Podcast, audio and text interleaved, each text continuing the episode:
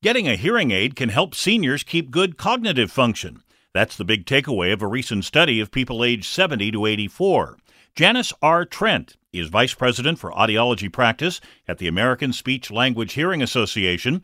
She says as seniors lose their hearing, they tend to withdraw from social activities that challenge their brains to stay active. They'll give different excuses for it, but the reality is that they can no longer enjoy uh, the interaction with others because they cannot participate in the dialogue, in the conversations. A hearing aid is a simple fix. So, why do so many seniors refuse to get one? The biggest reason is that people are saying, hey, it's not that bad. I can, you know, I can hear.